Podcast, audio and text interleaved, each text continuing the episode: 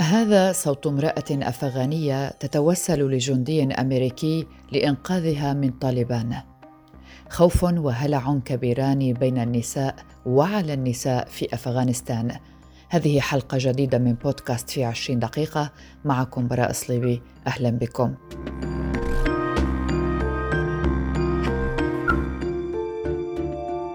منذ إعلان سيطرة حركة طالبان على العاصمة الأفغانية كابول يوم الخامس عشر من أغسطس آب وفرار الرئيس أشرف غني وهناك مخاوف محلية ودولية من إعادة فرض قيود مشددة على النساء والفتيات على وجه التحديد. إذ تخشى النساء والفتيات اللواتي نشأ جيل كامل منهن مستفيدا من عديد الحقوق والحريات تخشى التحول إلى الفئة الأضعف في البلاد. وترى كثيرات أنهن عرضة اليوم لخسارة المكاسب المحققة بصعوبه خلال عقدين من الزمن. فلطالما استهدفت الأفغانيات لمعارضتهن هجمات طالبان أو حتى لتوليهن مناصب قيادية. منظمة الأمم المتحدة كانت قد أفادت في يوليو تموز أنه ومنذ مطلع 2021 تزايد عدد الضحايا المدنيين في أفغانستان وذلك بنحو 50% مع ارتفاع عدد القتلى والجرحى من النساء والأطفال بالمقارنة مع الأشهر الستة الأولى من أي عام منذ بدء التسجيل في 2009 واتهمت الحكومة الأفغانية حركة طالبان بالضلوع في أغلب جرائم الاغتيال تلك. بدوره دعا الأمين العام للأمم المتحدة أنطونيو غوتيريس دعا طالبان وجميع الأطراف الأفغانية الأخرى إلى ممارسة أقصى درجات ضبط النفس وأبدى قلقه خصوصا حيال مستقبل النساء والفتيات اللواتي يجب حماية حقوقهن المكتسبة بصعوبة. فخلال سيطرتها على الحكم في الفترة ما بين 1996 و 2001 لم يكن يسمح للنساء بالعمل وكانت طالبان تطبق عقوبات مثل الرجم والجلد والشنق. ظريفة غفاري رئيسة بلدية ميدان شار في ولاية وردك في أفغانستان أصغر امرأة تتولى منصب عمدة في تاريخ البلاد عن عمر 27 عاماً. سنستمع إليها. I was waiting so Taliban could stop searching me and uh, could stop uh, you know searching me. تقول ظريفة كنت أنتظر حتى تتوقف طالبان عن البحث عني وأن يتوقفوا عن البحث عن أفراد عائلتي أيضا وأين أنا؟ حتى يمكنني أن أبدأ حياة طبيعية لكنهم لم يتوقفوا عن البحث. كانوا يبحثون في كل مكان في منزلي وأخذوا سيارتي واعتدوا على حراسي الشخصيين. كنت ضمن قائمة سوداء لديهم قائمة كبيرة وكانوا يبحثون عن كل اسم فيها. وكل من كان في القائمة كانوا يقتلونه داخل منزله. بسقوط كابول في قبضة طالبان نجا العديد من المسؤولين بأنفسهم بطريقة أو بأخرى لكن آخرين لم يتملكوا نفس الحظ ظريفة كانت واحدة من هؤلاء المسؤولين الأقل حظاً والذين وقعوا تحت رعب طالبان لفترة أيام مرت كسنوات قبل أن تتمكن من النجاة بحياتها. غفاري نجت من ثلاث محاولات اغتيال آخرها كانت قبل أيام من مقتل والدها عبد الواسع غفاري الذي كان يعمل كلواء وقتل بالرصاص خلال شهر نوفمبر تشرين الثاني الماضي So yeah, four days I was just changing my location to location. I was walking every day more than more than 20, 10 to 20 to 30 kilometers. تقول لمدة أربعة أيام كنت أغير موقعي. كنت أسير كل يوم من ثلاثين إلى عشرة كيلومترات في اليوم فقط لكي أختبئ وأظل على قيد الحياة ولكي أعتني بعائلتي وأن أكون معهم. في النهاية بمساعدة حكومة الولايات المتحدة أوصلتني إلى المطار مع عائلتي. وحينما كنت في المطار كان هناك عديد من لحظات الرعب بوجود عناصر طالبان وكنت وسط عناصر طالبان وخبأت نفسي كثيرا لكي لا يجدونني بأي شكل. تواصلت مع أحد أصدقائي الذي يعمل كنائب السفير التركي في كابول وساعدني هو وكل السفاره للوصول إلى المطار ومن ثم إلى اسطنبول. وبعد أربعة أيام في اسطنبول رحلنا إلى ألمانيا بمساعدة الحكومة الألمانية.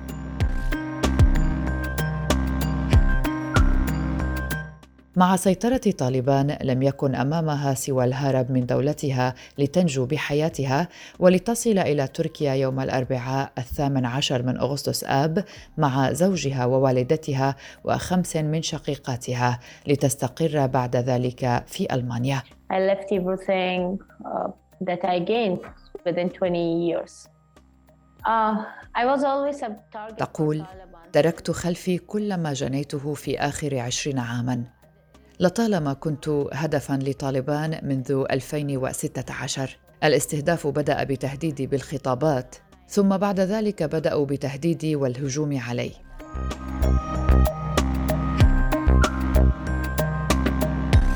ومع سقوط كابول يخشى أن يكون الأوان قد فات لإطلاق مناشدات والحصول على المساعدة. فقد افادت تقارير عديدة بقيام طالبان بتفقد منازل المواطنين لإعداد قوائم للنساء والفتيات التي تتراوح أعمارهن بين الثانية عشر والخمسة وأربعين عاما بغرض تزويجهن قسرا من المقاتلين الإسلاميين. وفي نفس الوقت أخطرت الحركة النساء بوجوب عدم مغادرة المنزل إلا في حال رافقهن الرجال وأنه لم يعد بإمكانهن العمل أو الدراسة أو اختيار الملابس التي يرغبن في ارتدائها بحرية. وأقفلت المدارس أيضا لكن الطالبان تنفي العودة لتلك الممارسات.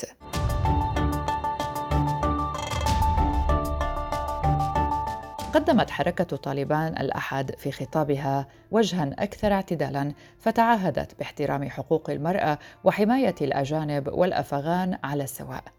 ووعد المتحدث باسم الحركة ذبيح الله مجاهد في أول مؤتمر صحفي لطالبان في كابل يوم الثلاثاء الماضي باحترام حقوق المرأة وفق الشريعة الإسلامية وقال ستكون المرأة نشطة للغاية في مجتمعاتهم وسيسمح لها بالعمل في إطار قوانينهم الإسلامية لكنه لم يوضح ما يعنيه ذلك. ولد سؤاله عن أوجه الاختلاف بين حكومة طالبان التي أطاحها تدخل عسكري غربي بقيادة الولايات المتحدة قبل عشرين عاما. والحركة اليوم قال إنه إذا كان السؤال يستند إلى العقيدة والمعتقدات ليس هناك اختلاف لكن إذا كان يستند إلى الخبرة والنضج والبصيرة فمن دون أدنى شك هناك أوجه اختلاف كثيرة. وقال قادة غربيون إنهم سيحكمون على حركة طالبان الجديدة من خلال أفعالها بما في ذلك كيفية معاملتها للبنات والنساء. في المقابل صرح متحدث باسم الحكومة الأفغانية قبل ذلك في الثالث عشر من أغسطس آب أن طالبان سوف تتراجع عن الحرية في جميع المستويات وهذا ما نحاربه. مضيفا أن النساء والأطفال هم الأكثر معاناة وقواتهم أي الحكومة الأفغانية تحاول إنقاذ الديمقراطية وعلى العالم أن يفهمهم ويساعدهم.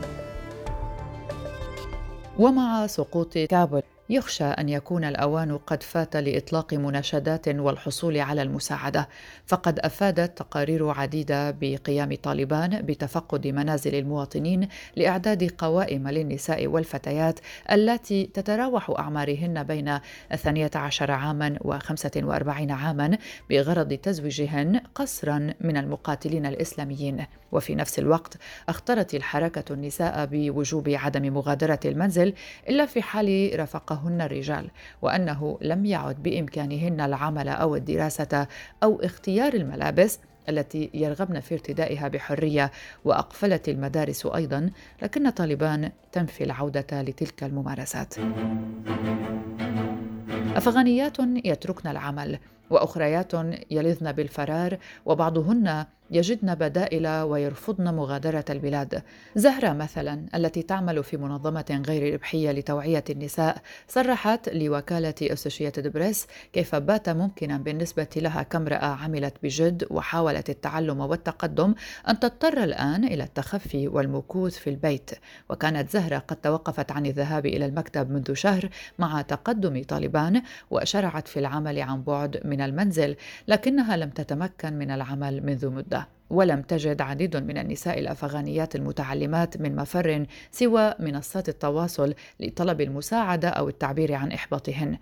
ولطالما أكد قادة طالبان خلال محادثاتهم مع القادة الغربيين وغيرهم أن المرأة ستستمر في التمتع بحقوق متساوية لكن وفقا للشريعة الإسلامية بما في ذلك الحق في العمل والتعلم. إلا أن الواقع في المدن التي اجتاحها المتمردون يظهر أن النساء بدأن خسارة وظائفهن لصالح الرجال حتى أن موظفات في فرعين مصرفيين أحدهما في قندهار والآخر في هرات قد تعرضن للمعاقبة من قبل مسلحين من طالبان في يوليو تموز الماضي فاصطحب المقاتلون النساء إلى منازلهن وأمروهن بعدم العودة إلى عملهن الذي سيشغله بدلا عنهن أقاربهن من الرجال. وفي هذا الصدد صرحت نور خاطرة والتي كانت تعمل في قسم الحسابات في البنك أنه من الغريب حقا أن لا يكون العمل مسموحا لكن الآن هذا ما هو عليه الأمر. أضافت بأنها تعلمت اللغة الإنجليزية بنفسها وأتقنت العمل على الكمبيوتر لكن الآن ستضطر إلى البحث عن مكان يمكنها العمل فيه مع النساء فقط. منى أسدي بطلة كاراتيه أفغانية غادرت أفغانستان عندما كانت في الثانية عشر من عمرها وذهبت إلى باكستان حيث بدأت تدريب الكاراتيه ثم مثلت أفغانستان في دورة ألعاب جنوب آسيا 2010 وفازت بميداليتين فضيتين في بطولة جنوب آسيا للكاراتيه 2012 منا أو منى لاجئة أفغانية في إندونيسيا. من أقلية الهزارة المستهدفة من قبل طالبان. غالبية اللاجئين الأفغان في إندونيسيا هم من الهزارة. مع عودة طالبان إلى كابول تخشى منى أن تنتهي مسيرة الرياضيات. تقوم بطلة الكاراتيه منى أسدي بحمل الحقيبة الثقيلة كجزء من روتينها التدريبي، لكنها تخشى أن اللاعبات اللاتي ما زلن في وطنهن قد خسرن بالفعل معركتهن للمنافسة الآن بعد عودة طالبان إلى السلطة، وقالت منا وهي في جنوب جاكرتا حيث تعلم الكاراتيه للاجئين الذين يأملون مثلها في إعادة التوطين في بلد ثالث عندما حكمت طالبان أفغانستان من عام 1996 إلى عام 2001 كان تفسيرهم الصارم للشريعة الإسلامية الذي تم تطبيقه بوحشية في بعض الأحيان يفرض على النساء عدم استطاعتهن العمل ولا يمكن للبنات الذهاب إلى المدارس. وكان على النساء أن يغطين وجوههن وأن يرافقهن قريب ذكر ليغامرن بالخروج من منازلهن. وقالت منا إنهم جماعة متطرفة ولا يؤمنون بحقوق النساء أو الإنسان ولا حتى حقوق المرأة. كانت هناك بالفعل تقارير تفيد بأن بعض النساء قد تم طردهن من وظائفهن مع تقدم حركة طالبان عبر أفغانستان. كما تحطمت في الأسبوع الماضي بعد سيطرة طالبان أحلام لاعبة التايكوندو زكية خودا دادي بأن تصبح أول متنافسة أفغانية في دورة الألعاب البارالمبية بسبب الاضطرابات في كابول. بدورها جمعت وكالة رويترز ست مجالات تحسنت بها حياة النساء منذ سقوط آخر حكومة طالبان منذ عشرين عاما إذ ارتفع عدد الفتيات الملتحقات بالمدارس الابتدائية في أفغانستان إلى 33% عام 2017 من أقل من 10% عام 2003 بينما بلغ التحاقهن بالمدارس الثانوية 39% عام 2017 بعدما كان 6% عام 2003 كما بدأت جامعة كابل بتدريس درجة الماجستير في دراسات النوع الاجتماعي والمرأة.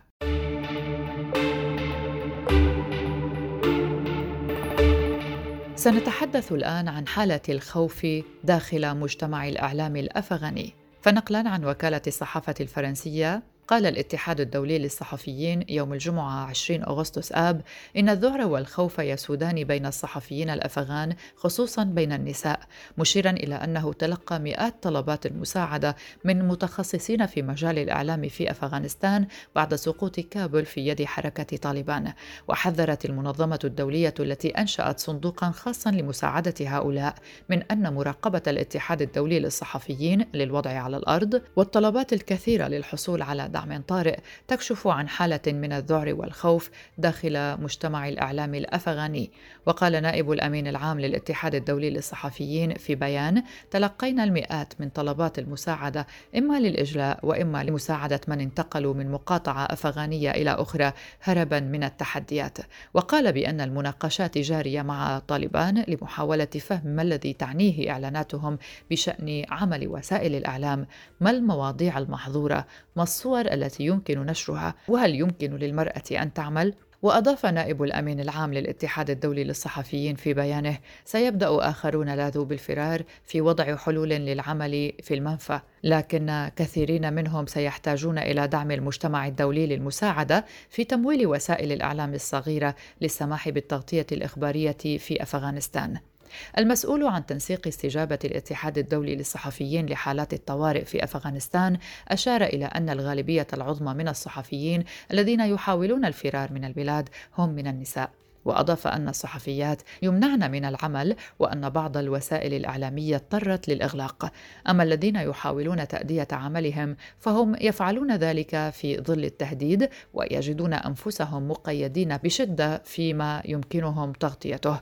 وتابع المسؤول رغم الدعاية القائلة بعدم وجود أي انتقام من جانب طالبان إلا أن هناك تقارير عن عمليات تفتيش لمنازل صحفيين وتهديدات لكثير منهم.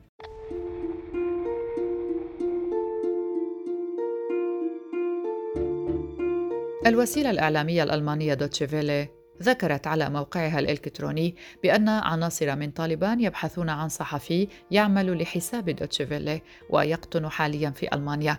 خلال بحثهم عنه أقدموا على قتل أحد أفراد عائلته بالرصاص يوم الأربعاء الماضي في أفغانستان وأصيب فرد آخر بجروح بليغة. من جهتها لجنة حماية الصحفيين وهي منظمة غير حكومية ومقرها نيويورك قالت الأربعاء الماضي إن طالبان فتشت هذا الأسبوع أي الأسبوع الماضي منازل أربعة صحفيين وعاملين في قطاع الإعلام وأشارت اللجنة إلى وقوع أعمال عنف ضد عديد من الصحفيين الذين كانوا يغطون تظاهرة في جلاد أباد في ولاية ننغهار في الشرق. وفي المقابل أعلن ميراكا بوبال رئيس قسم الأخبار في قناة تي أو إل أو نيوز الأفغانية أن مذيعات القناة يواصلن القيام بعملهن عبر تقديم نشرات الأخبار. وكتب بوبال عبر صفحته الخاصة على تويتر لقد استأنفنا يوم الثلاثاء أي الثلاثاء الماضي البث مع مذيعات. ووفق ما أظهرت مقاطع فيديو فقد واصلت القناة التلفزيونية الأفغانية TOLO News واصلت البث مع مذيعات ولم يبدي ممثلو حركة طالبان أي اعتراضات حيث يظهر أحد مقاطع الفيديو مأخوذ من هذه القناة الأفغانية الإعلامية الأفغانية بهشتا أرغاند تجري مقابلة مع مولوي عبد الحق حمد وهو عضو مقرب من الفريق الإعلامي لطالبان يتحدث حول الوضع في كابول وعمليات البحث من منزل إلى منزل في المدينة.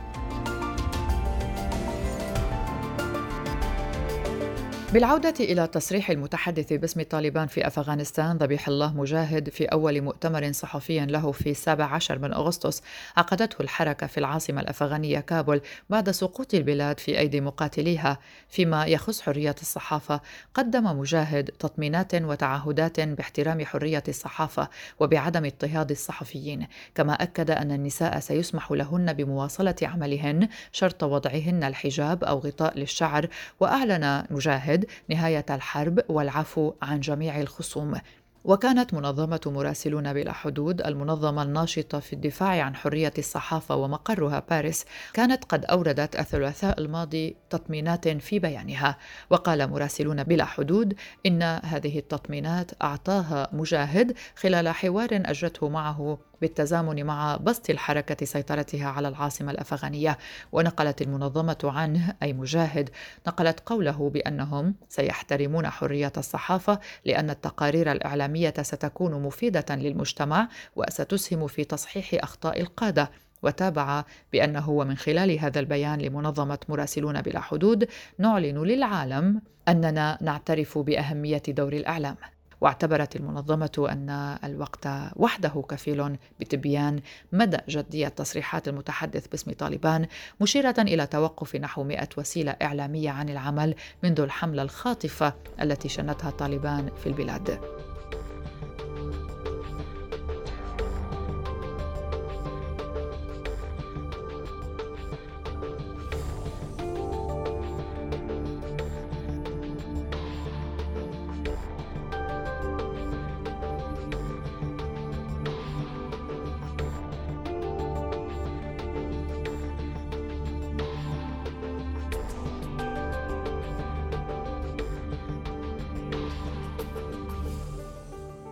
هذا كان كل ما لدينا في حلقة اليوم من بودكاست في 20 دقيقة. شكرا لكم لحسن الاستماع. كانت معكم براء صليبي. إلى اللقاء.